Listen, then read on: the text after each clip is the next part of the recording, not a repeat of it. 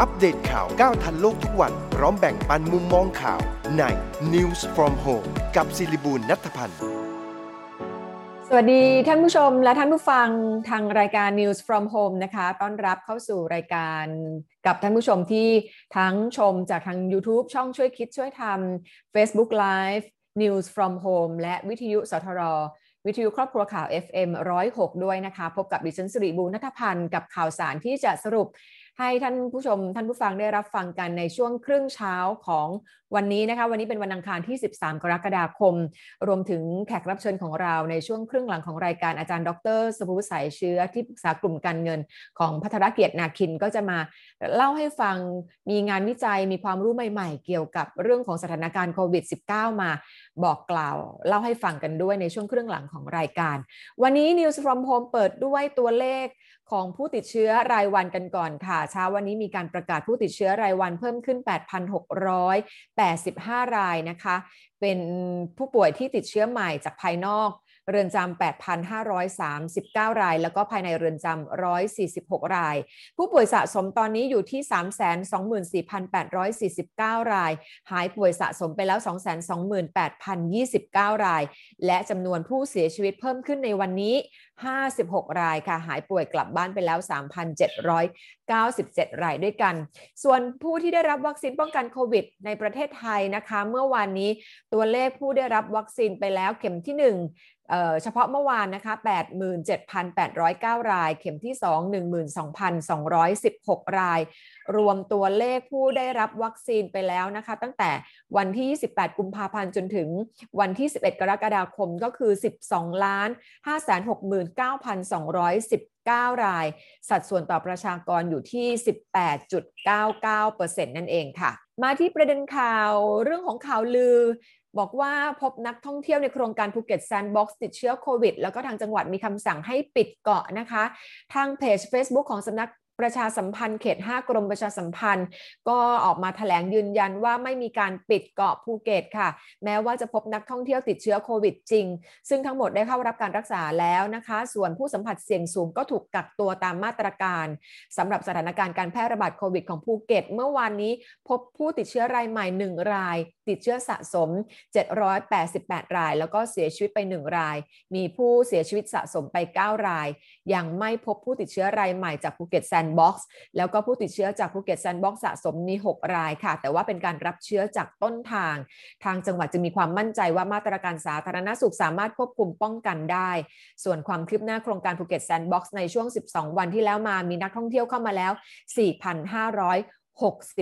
คนค่ะส่วนที่จังหวัดชลบุรีค่ะคณะกรรมการโรคติดต่อจังหวัดได้สั่งปิดสถานประกอบการกิจกรรมและสถานที่ตั้งแต่เวลา 21:00 นถึง 4:00 นของวันรุ่งขึ้นเริ่มวันนี้เป็นต้นไปนะคะจนกว่าจะมีคำสั่งเปลี่ยนแปลงสถานที่ให้บริการก็เช่นสถานบริการน้ำมันร้านสะดวกซื้อซุปเปอร์มาร์เก็ตตลาดนัดกลางคืนตลาดโต้รุ่งถนนคนเดินแล้วก็กิจการนวดเพื่อสุขภาพค่ะ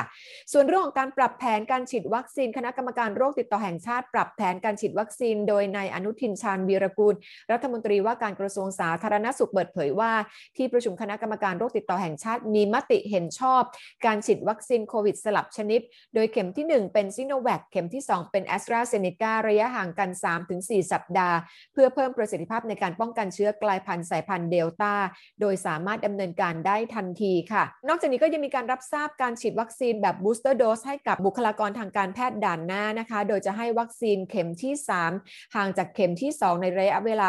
3-4 สัปดาห์ขึ้นไปด้วยค่ะส่วนแนวทางการใช้แอนติเจนเทสคิทในการตรวจหาเชื้อโควิดให้ใช้แอนติเจนเทสคิทที่ผ่านการรับรองและขึ้นทะเบียนกับสำนักงานคณะกรรมการอาหารและยาซึ่งปัจจุบันมีการขึ้นทะเบียนไปแล้ว24ยี่ห้อด้วยกันโดยอนุญาตให้ตรวจในสถานพยาบาลและหน่วยตรวจที่ได้รับการรับรองมาตรฐานการตรวจเท่านั้นในระยะต่อไปจึงจะพิจารณาอนุญาตให้ประชาชนตรวจได้เองที่บ้านค่ะไปที่สำนักข่าวรอยเตอร์แล้วก็บลูมเบิร์กนะคะมีการรายงานว่าไทยจะเป็นประเทศแรกในโลกที่ให้ฉีดวัคซีนแอสตราเซเนกาต่อจากซิโนแวคและกำลังจะกลายเป็นกรณีศึกษาให้กับโลกรายงานทางรอยเตอร์ระบุด้วยว่าตอนนี้ยังไม่มีงานวิจัยที่เกี่ยวข้องกับผลของการฉีดวัคซีนแบบ Mix and Match ระหว่างซิโนแวคกับแอสตราเซเนกาออกมาอย่างเป็นทางการต่อสาธารณะแต่ว่าแนวโน้มของการสลับยี่ห้อวัคซีนกำลังเป็นสิ่งที่กำลังถูกพูดถึงมากขึ้นในช่วงเวลาที่โควิด 19 สายพันธุ์เดลต้ากำลังระบาดค่ะส่วนเรื่องของสายพันธุ์ใหม่นี้นะคะที่กำลังระบาดอย่างหนักนายแพทย์สุภกิจสิริลักษณ์อธิบดีกรมวิทยาศาสตร์การแพทย์เปิดเผยว่าหลังจากที่ลงพื้นที่ตรวจหาเชื้อในแคมป์ก่อสร้างของกรุงเทพมหานครพบผู้ติดเชื้อที่มี2สายพันธุ์คือสายพันธุ์อัลฟาและเดลต้าในคนคนเดียวกันจำนวน7รายจากทั้งหมด200รายซึ่งเรียกว่าเป็น mixed infection แต่ว่ายังไม่พบการมีอาการรุนแรงแต่สิ่งที่ต้องจับตาก็คืออาจจะเป็นสัญญาณว่าถ้าปล่อยให้เกิดการผสมสายพันธุ์นี้ก็จะเป็นลูกผสมหรือว่าไฮบริดซึ่งอาจจะเกิดเป็นสายพันธุ์ใหม่ขึ้นมาได้น่ากลัวมากเลยทีเดียวนะคะส่วนที่เบลเยียมสถานีโทรทัศน์ BTR ของเบลเยียมรายงานว่าพบหญิงวัย90ปีค่ะเสียชีวิตจากโควิด -19 แบบที่เป็นการติดเชื้อพร้อมกัน2สายพันธุ์ของไทยที่พบนี่เป็นอัลฟากับเดลต้าแต่ของที่เบลเยียมนี่คือพบอัลฟากับเบต้าก็คือสายพันธุ์อินเดียผสมกับแอฟริกานั่นเองนะคะก็ถือว่าเป็นรายแรกของโลกโดยแพทย์ผู้รักษากล่าวว่าคนไข้รายนี้อาจจะติดเชื้อจากคน2คนค่ะส่วนกรณีที่ทหารออกปฏิบัติหน้าที่ในช่วงสถานการณ์โควิดติดเชื้อเกือบ300คนนะคะโดยพลอากาศโทฐานัท จันทร์อำไพเจ้ากรมกิจการพลเรือนทหารอากาศเปิดเผยว่าหน่วยตรวจคัดกรองเชิงรุกได้ตรวจโควิดให้ทหารกองประจำการจำนวน718นายพบว่ามีทหารติดเชื้อ290นายส่วนใหญ่ไม่มีอาการหรือว่ามีอาการไม่รุนแรงโดยทั้งหมดได้รับการดูแลตามมาตรการที่กระทรวงสาธารณสุขกำหนดอย่างเคร่งครัดโดยมีบุคลากรทางการแพทย์ของกองทัพอากาศดูแลอย่างใกล้ชิดตลอด24ชั่วโมงหากผู้ป่วยติดเชื้อที่มีอาการรุนแรงก็จะนำส่งรักษาตัวยังโรงพยาบาลภูมิพลอดุลยเดชกรมแพทย์ทหารอากาศทันทีด้านนายสาธิตปิตุเตชะรัฐมนตรีช่วยว่าการกระทรวงสาธารณสุขก็เปิดศูนย์ความร่วมมือภาคประชาสังคมกรมการแพทย์นะคะบริหารจัดการระบบส่งต่อประสานข้อมูลและติดตามอาการผู้ป่วยโควิด -19 ที่รอรับการรักษาในโรงพยาบาลโดยแยกกักตัวที่บ้านและหลังจากออกจากโรงพยาบาลโดยมีทีมแพทย์พยาบาลสหวิชาชีพและภาคีเครือข่ายภาคประชาสังคมร่วมดูแลรักษาผู้ป่วยติดตามอาการแล้วก็ส่งต่อโรงพยาบาลเพื่อลดการเสียชีวิตค่ะส่วนราชวิทยาลัยจุฬาภรณ์เตรียมเปิดให้ประชาชนทั่วไปจองวัคซีนชิโนฟาร์มผ่านแอปพลิเคชันโดยจะเปิดให้ดาวน์โหลดแอปและจองในวันพฤหัสบดีที่15และศุกร์ที่16กรกฎาคมนี้ส่วนราคาที่จะเปิดจองจะไม่เกิน888บาทเท่ากับราคาที่องค์กรต่างๆได้ให้ไปก่อนหน้านี้โดยจะเปิดให้จองชุดแรก 30,000 ถึง 50,000 คนค่ะด้าน Facebook สถาบันวัคซีนแห่งชาติได้โพสต์ข้อความเตือนภัยประชาชนไม่ให้หลงเชื่ออีเมลแอบอ้างสถาบันวัคซีนโดยให้ลงทะเบียนรับวัคซีนทางเลือกก็ขออย่าให้หลงเชื่อไปกรอกข้อมูลเด็ดขาดนะคะและหากทราบเบาะแสต้นตอก็โปรดแจ้งอินบ็อกซ์ของสถาบันวัคซีนแห่งชาติเพื่อดำเนินคดีต่อไปค่ะส่วนเรื่องของเมนเผาวัดแคนนอกจังหวัดนนทบุรีประกาศงดเผาศพชั่วคราวโดยพระมหาสุรศักดิ์สุรศักดิ์โกผู้ช่วยเจ้าอาวาสบอกว่าได้เกิดไฟไหม้บริเวณหลังคาศาลาเมนคาดว่าสาเหตุเกิดจากมีการเผาศพผู้ติดเชื้อโควิดหลายศพติดต่อกันจนเตาเผาไม่ได้หยุดพักทำให้ความร้อนสะสมจนเกิดไฟไหม้ขึ้นล่าสุดทางวัดได้ประกาศหยุดรับชาปนกิจทุกกรณีเพื่อรีบปรับปรุงซ่อมแซมให้เมนกลับมาใช้งานได้โดยเพจวัดแคนนอกก็โพสต์ข้อความให้ผู้มีจิตศรัทธานั้นสามารถร่วมบริจาคได้ค่ะไปที่สถาบันวิจัยเพื่อการพัฒนาประเทศไทยหรือ TDRI ประเมินผลงานรัฐบาลในการควบคุมโควิดว่าล้มเหลวทำให้ไทยเสียโอกาสฟื้นตัวจากวิกฤตเช่นการตัดสินใจให้มีวันหยุดยาวช่วงสงกรานต์โดยไม่มีมาตรการรองรับการแพร่ระบาดที่ดีพอ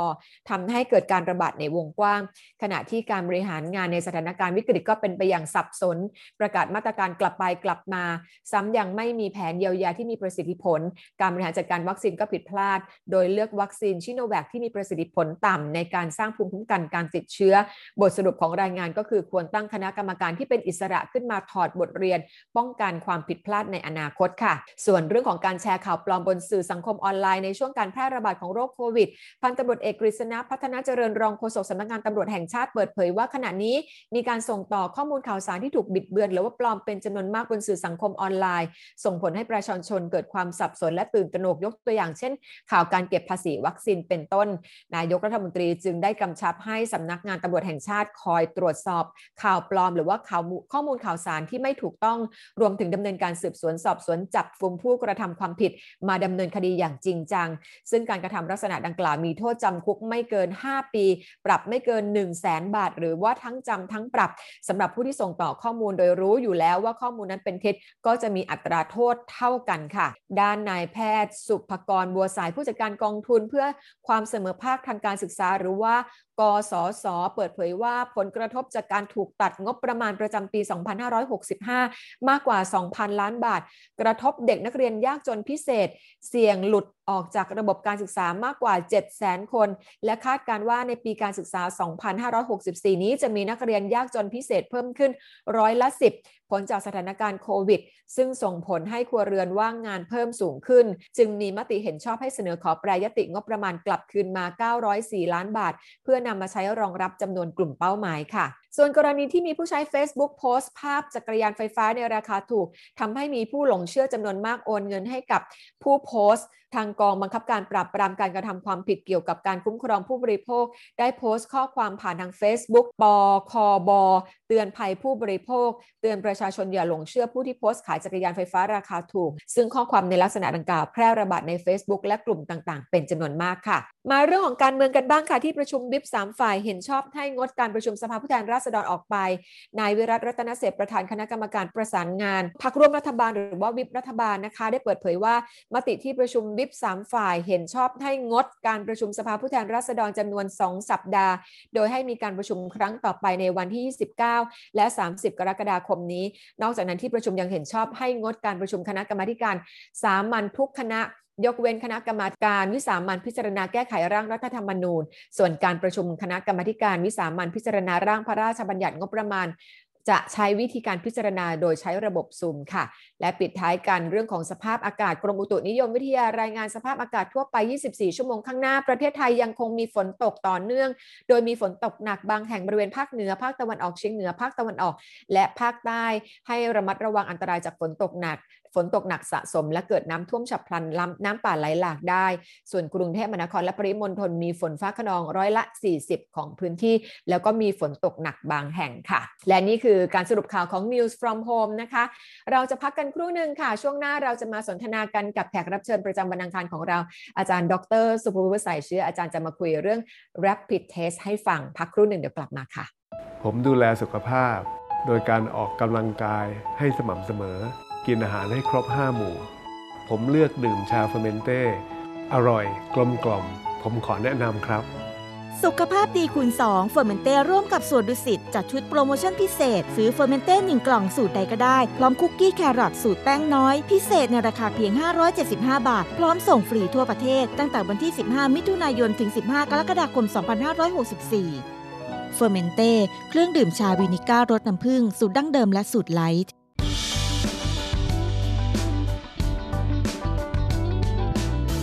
แม้ว่าต้องทำงานตลอดทั้งวันแต่หญิงให้ความสำคัญกับการดูแลเอาใจใส่ตัวเองเสมอค่ะเพราะหญิงเชื่อว่าอย่ารอให้แก่แล้วค่อยมาดูแลตัวเองหญิงดื่ม Fermente Tea Revive ชาขาวและชาเขียวผสมสมุนไพรถึง8ชนิดมีสารสำคัญจากชาเช่นเซียฟราวินและคาเทชินที่ช่วยสร้างภูมิคุ้มกันให้กับร่างกายพร้อมประโยชน์จากสมุนไพร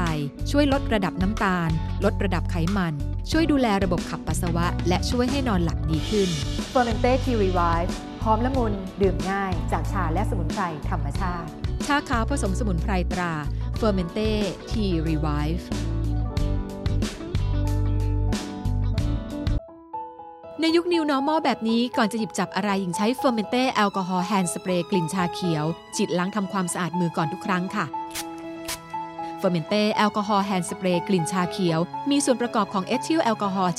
75% กลิ่นหอมจากชาเขียวสะอาดสดชื่นติดมือทนนานพกพาง่ายใช้สะดวกโทรสั่งซื้อได้ที่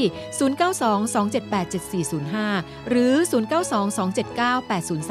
หรือพิมพ์ค้นหาคำว่าเฟอร์เมนเต้อัปเดตข่าวก้าวทันโลกทุกวันพร้อมแบ่งปันมุมมองข่าวใน News from Home กับศิริบูลย์ ณัฐพันธ์กลับเข้ามาสู่รายการ News from Home กับดิฉันศิริบูลย์ ณัฐพันธ์นะคะวันนี้แขกรับเชิญของเราประจำวันอังคารอาจารย์ดร.สุภวุฒิ สายเชื้อค่ะสวัสดีค่ะอาจารย์ค่ะสวัสดีครับช่วงนี้สถานการณ์ข่าวโควิด -19 โอ้โหชุลมุนมากเลยนะคะอาจารย์ทั้งเรื่อง Booster Dose ตกลงใช้อะไรคู่กับอะไร Mix and Match แล้วก็มาเรื่องของ Rapid Test นะคะอาจารย์กำลังสนใจประเด็นไหนเป็นพิเศษไหมคะอาจารย์เรื่อง Rapid Test นะครับแล้วก็มีเรื่องอื่นๆด้วยที่เราจะคุยกันในรายการช่วยคิดช่วยทำใช่ไหมครับเดี๋ยวมาคุยอยากชวนอาจารย์คุยเรื่องล็อกดาวน์เนาะในช่วยคิดช่วยทำแล้วกันนะคะอาจารย์ค่ะแต่กรณีนี้อยากจะคุยเรื่องของตัวการเทสก่อนนะครับเพราะว่าอย่างที่เราทราบ ว่ามีการพูดถึงเรื่อง antigen rapid test มากขึ้นนะครับก็จะอยากเล่าให้ฟังว่าในกรณีของการเทสเนี่ยจริงๆมี3ประเภทอย่างประเภทที่เราใช้กันที่รู้จักกันปัจจุบันก็คือ polymerase chain reaction test อันนี้แหละก็ที่เราต้องใช่ครับต้องมีบุคลากรทางการแพทย์เขาแยงจมูกเราแล้วเขาต้องเอาไปเข้า lab แล้วก็จะต้องปั่นเชื้อออกมาจนกระทั่งได้ผลภายใน2วันนะครับจริงๆได้ผลเร็วกว่านั้นนะคะอาจารย์เพียงแต่เขารอให้มันรวมๆกันเยอะๆแล้วปั่นทีเดียวมันต้องรอไม่งั้นมันแพงมากเลยครับใช่ๆมันแพงเพราะฉะนั้นข้อเสียคือ1เนี่ยทำได้ไม่เยอะใช่ไหมครับ2ค่อนข้างจะแพงแล้วก็3เนี่ยใช้เวลารอผลเนี่ย2วันด้วยเหตุผลอันนี้เนี่ยแล้วก็เหตุผลอื่นอีกใช่ไหมครับว่าพอมีเงื่อนไขที่ทางการไทยเขาไปขู่เอาไว้ว่าถ้าเทสเจอต้องรับหาเตียงให้ก็ใช่ใช่เราเทสน้อยไปวันนี้ล่าสุดก็เลยพูดถึงแอนติบอดีlateral flow antigen rapid test ขึ้นมาเนี่ยซึ่งอันเนี้ยก็จะเป็นการเทสในทำนองเดียวกันคือยังต้องแยงจมูกค่ะแต่ว่าเราทำที่บ้านได้แล้วก็ทำได้ผลภายใน 15-30 นาทีค่าใช้จ่ายก็จะถูกกว่านะครับแต่ข้อเสียเนี่ยก็คือว่าทำให้ไม่สามารถที่จะมีความแม่นยำได้เท่ากับในกรณีของ PCR test ต่างกันค่อนข้างมากเลยนะครับก็มีงานวิจัยที่เขาเอาผลเอาเทสคิดหลายๆอันเนี่ยมาประมวลดูว่ามีความแม่นยำแค่ไหนนะครับถ้าเราเอาชาร์ตขึ้นต่อไปเราจะเห็นว่าความแม่นยำของกรณีของหน้าต่อไปเลยนะครับในกรณีของเป็นพวก rapid test เนี่ยความแม่นยำเนี่ยจะค่อนข้างจะต่ำกว่านะครับโดยเฉลี่ยถ้าในกรณีที่มีเชื้ออยู่แล้วเริ่มมีอาการ symptomatic เนี่ยความแม่นยำเฉลี่ยจะอยู่ที่ 72% ค่ะครับแต่ในกรณีที่คุณเป็นคนที่อาการยังไม่ได้โผล่มีเพราะว่าเชื้อยังไม่เยอะเนี่ยความแม่นยำเนี่ยแค่ 58% มันต่างกันมากอยู่เหมือนกันนะคะอาจารย์ซึ่งกรณี 58% ที่ว่าเนี่ยมันหมายความว่าคุณมีเชื้ออยู่นะแต่ไอ้วิธีเทสอันเนี้ยมันพบแค่ 58% ของคน100คนที่มีเชื้อค่ะเพราะฉะนั้นมันก็ย้ำว่ามันไม่แม่นฉะนั้นคุณมีเรียกว่า false negative คือนึกว่าไม่เป็นแต่นึกว่าไม่มีแต่มีเชื้อนะครับฉะนั้นกรณีนี้ต้องเข้าใจว่าเวลาเราทำ rapid test เนี่ยจะต้องทำค่อนข้างบ่อยแล้วทำเป็นประจำคิดว่าต้องเข้าใจต้องทำความเข้าใจว่าโอเคมันก็ช่วยได้ในระดับหนึ่งนะครับแต่จะต้องทำบ่อยขึ้นเพราะฉะนั้นการจะมี rapid test ที่ราคาไม่แพงแล้วมีอย่างทั่วถึงแล้วเทสกันบ่อยๆเนี่ยจะเป็นวิธีช่วยทำให้เรารู้จริงๆว่าใครติดเชื้อแล้วจะได้สามารถที่จะกักตัวอะไรได้ในต่างประเทศเขาก็ทำแบบนี้ถูกไหมคะอาจารย์อย่างที่สิงคโปร์ที่อังกฤษคือก็เทสกันเกือบทุกวันอย่างเงี้ยใช่ไหมคะอาจารย์ใช่ครับผมคิดว่าถ้าไปดูตัวเลขกันนะครับมันมีวิธีดูตัวเลขอันหนึ่งที่ผมไปเก็บมาเนี่ยเช่นประเทศไทยเราเนี่ยตอนเนี้ยในประชากร1ล้านคนเนี่ยเทสไปประมาณเข้าใจว่า 300,000 คนแต่ที่อังกฤษนี่2ล้านกว่าคนนะครับแล้วก็ที่ PCR หรือว่า PCR หรือว่าทั้ง2เลยครับแต่รวมกันแล้วน่าจะมีแอนติเจนมีพวกแอนติเจนเทสนี่ค่อนข้างเยอะหมายความว่าที่สิงคโปร์ก็ดีที่อังกฤษก็ดีเฉลี่ยคนนึงเนี่ยเทสไปแล้ว2ครั้งนะครับนึกออกไหมครับประชากรทุก1ล้านคนเนี่ยเทสไปแล้ว2.3 ล้านเทสครั้งค่ะเทสบ่อยมากนะครับนั่นคือก้าวต่อไปในการอยู่กับโควิดครับเพราะฉะนั้นจริงๆแล้วเนี่ยอย่างที่อาจารย์เคยบอกว่าวัคซีนไม่ใช่คำตอบสุดท้ายของการที่จะเปิดประเทศหรือว่าทำให้เศรษฐกิจฟื้นได้มันต้องมีหลายส่วนที่ไปด้วยกันโดยเฉพาะยิ่งการตรวจเชิงรุกก็คือการให้โอกาสประชาชนตรวจหาเชื้อเองได้ที่บ้านในราคาที่ถูกแล้วก็บ่อยครั้งเท่าที่จะทำได้ถึงจะทำให้เรามีความมั่นใจว่าเราสามารถจะเปิดประเทศและเปิดเศรษฐกิจได้ถูกไหมคะอาจารย์ใช่ครับจริงๆนะเรื่องโควิดเรื่องการตรวจ rapid test เนี่ยผมจำได้ว่าตอนทำรายการชีวิตชีวาทางช่อง3เนี่ยเมื่อตอนมีโควิดใหม่ๆต้นปีที่แล้วนู้นน่ะไปตรวจที่จุฬาซึ่งเขาทำ rapid test กันเริ่มทำกันแล้วแต่ว่าในที่สุดถูกปฏิเสธจากทางกระทรวงสาธารณสุขว่าผลไม่แม่นยำแล้วก็เลยหายไปจริงๆถ้าตรวจตั้งแต่ตอนนั้นมาเรื่อยๆเนี่ยสถานการณ์อาจจะไม่เลวร้ายแบบนี้ก็ได้นะคะอาจารย์แต่ไม่เป็นไรเอาเราเริ่มต้นใหม่ไม่ว่าการที่ผ่านแล้วก็ผ่านไปมาเริ่มตรงนี้ให้มาถูกทางกันแล้วกันนะคะอาจารย์ค่ะ มาติดตามเรื่องของการล็อกดาวน์มาตรการล็อกดาวน์มีผลกระทบต่อเศรษฐกิจหรือไม่อย่างไรกับอาจารย์ดร.สมบูรณ์สายเชื้อในช่อง YouTube ช่วยคิดช่วยทำคืนนี้แล้วกันนะคะช่วงประมาณ 2 ทุ่มติดตามกับอาจารย์ได้วันนี้ขอบพระคุณอาจารย์มากๆค่ะขอบคุณค่ะอาจารย์ดร.สมบูรณ์สายเชื้อนะคะที่ปรึกษากลุ่มการเงินของภัทรเกียรตินาคินมาปิดท้ายกันที่หมายข่าวประจำวันอังคารที่13กรกฎาคมนี้ค่ะช่วงนี้ท่านนายกรัฐมนตรีกำลังเป็นประธานการประชุมคณะรัฐมนตรีผ่านระบบวิดีโอคอนเฟรนซ์แล้วก็จะมีการแถลงมาตรการเยียวยาประชาชนและธุรกิจที่ได้รับผลกระทบจากการล็อกดาวน์14วันรวมถึงมาตรการการกระตุ้นเศรษฐกิจภายในประเทศหลังจากได้รับผลกระทบจากโควิด -19 ซึ่งจริงๆแล้วคณะรัฐมนตรีเนี่ยพิจารณาเสร็จไปแล้วเมื่อวานนี้นะคะแต่จะนำกลับมาประชุมกันอีกแล้วก็รอแถลงข่าวกันวันนี้อีกทีหนึ่งส่วนพรรคเพื่อไทยจะมีการประชุมพรรควันนี้ค่ะหารือกันถึงและก็ขอมติจากสสภายในพรรคเพื่อยื่นยติอภิปรายไม่ไว้วางใจรัฐบาลค่ะ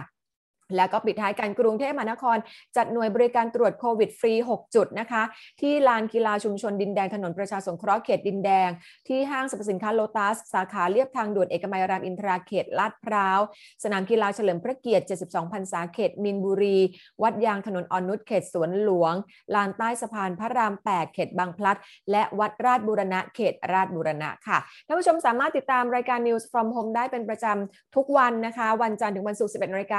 ถึง 11:30 น.ทางหลายช่องทางค่ะไม่ว่าจะเป็นทางวิทยุครอบครัวข่าวสทร FM 106 ทาง Facebook Live News from Home ทางช่อง YouTube ช่วยคิดช่วยทำนะคะแล้วก็รับฟังทางพอดแคสต์ได้ตามลิงก์ที่ขึ้นบนหน้าจอของ YouTube ช่วยคิดช่วยทำในขณะนี้ด้วยค่ะพรุ่งนี้มาติดตามกันกับ News from Home แขกรับเชิญของเราเป็นคุณวสันต์ เบ้นทองหล่อจะมาไขวิธีในการเอาตัวรอดปลอดภัยจากเศรษฐกิจตกต่ำโดยเฉพาะอย่างยิ่งกลุ่ม SME นะคะห้ามพลาดเด็ดขาดกับคุณวสันต์ เบ้นทองหล่อวันนี้ News from Home หมดเวลาแล้วดิฉันสิริบุญณัฐพันธ์ลาท่านผู้ชมไปก่อนและท่านผู้ฟังไปก่อนนะคะสวัสดีค่ะอัปเดตข่าวก้าวทันโลกทุกวันพร้อมแบ่งปันมุมมองข่าวใน News from Home กับสิริบุญณัฐพันธ์